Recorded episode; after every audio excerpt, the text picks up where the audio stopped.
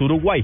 El actual campeón de la Copa América defenderá hoy el título cuando se enfrente al anfitrión del torneo Chile. Recordemos que hace cuatro años los uruguayos eliminaron al entonces local Argentina. La máxima figura uruguaya, el delantero Edison Cavani, llega mentalmente afectado luego de que su padre fuera detenido tras conducir al parecer en estado de embriaguez y causó la muerte al atropellar a un motociclista. La información con el enviado especial de Blue Radio a Santiago de Chile, Alejandro Pino.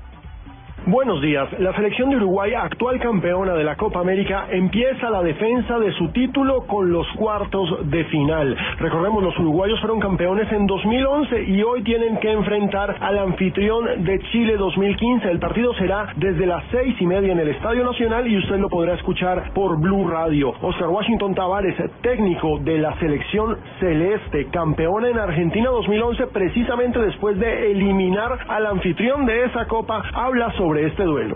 Vamos a enfrentar a un equipo que creo que lo conocemos bien desde el punto de vista de lo que intenta en el campo de juego, de los fundamentos de su sistema de juego. Recordemos que Uruguay llega a este partido en medio del escándalo que ha generado el accidente de tránsito protagonizado por el padre de Edinson Cavani. La gran estrella del equipo se vio afectada anímicamente y el técnico Tavares habla al respecto. Me parece que no es cuestión de decir pasó tal cosa, hago tal cosa.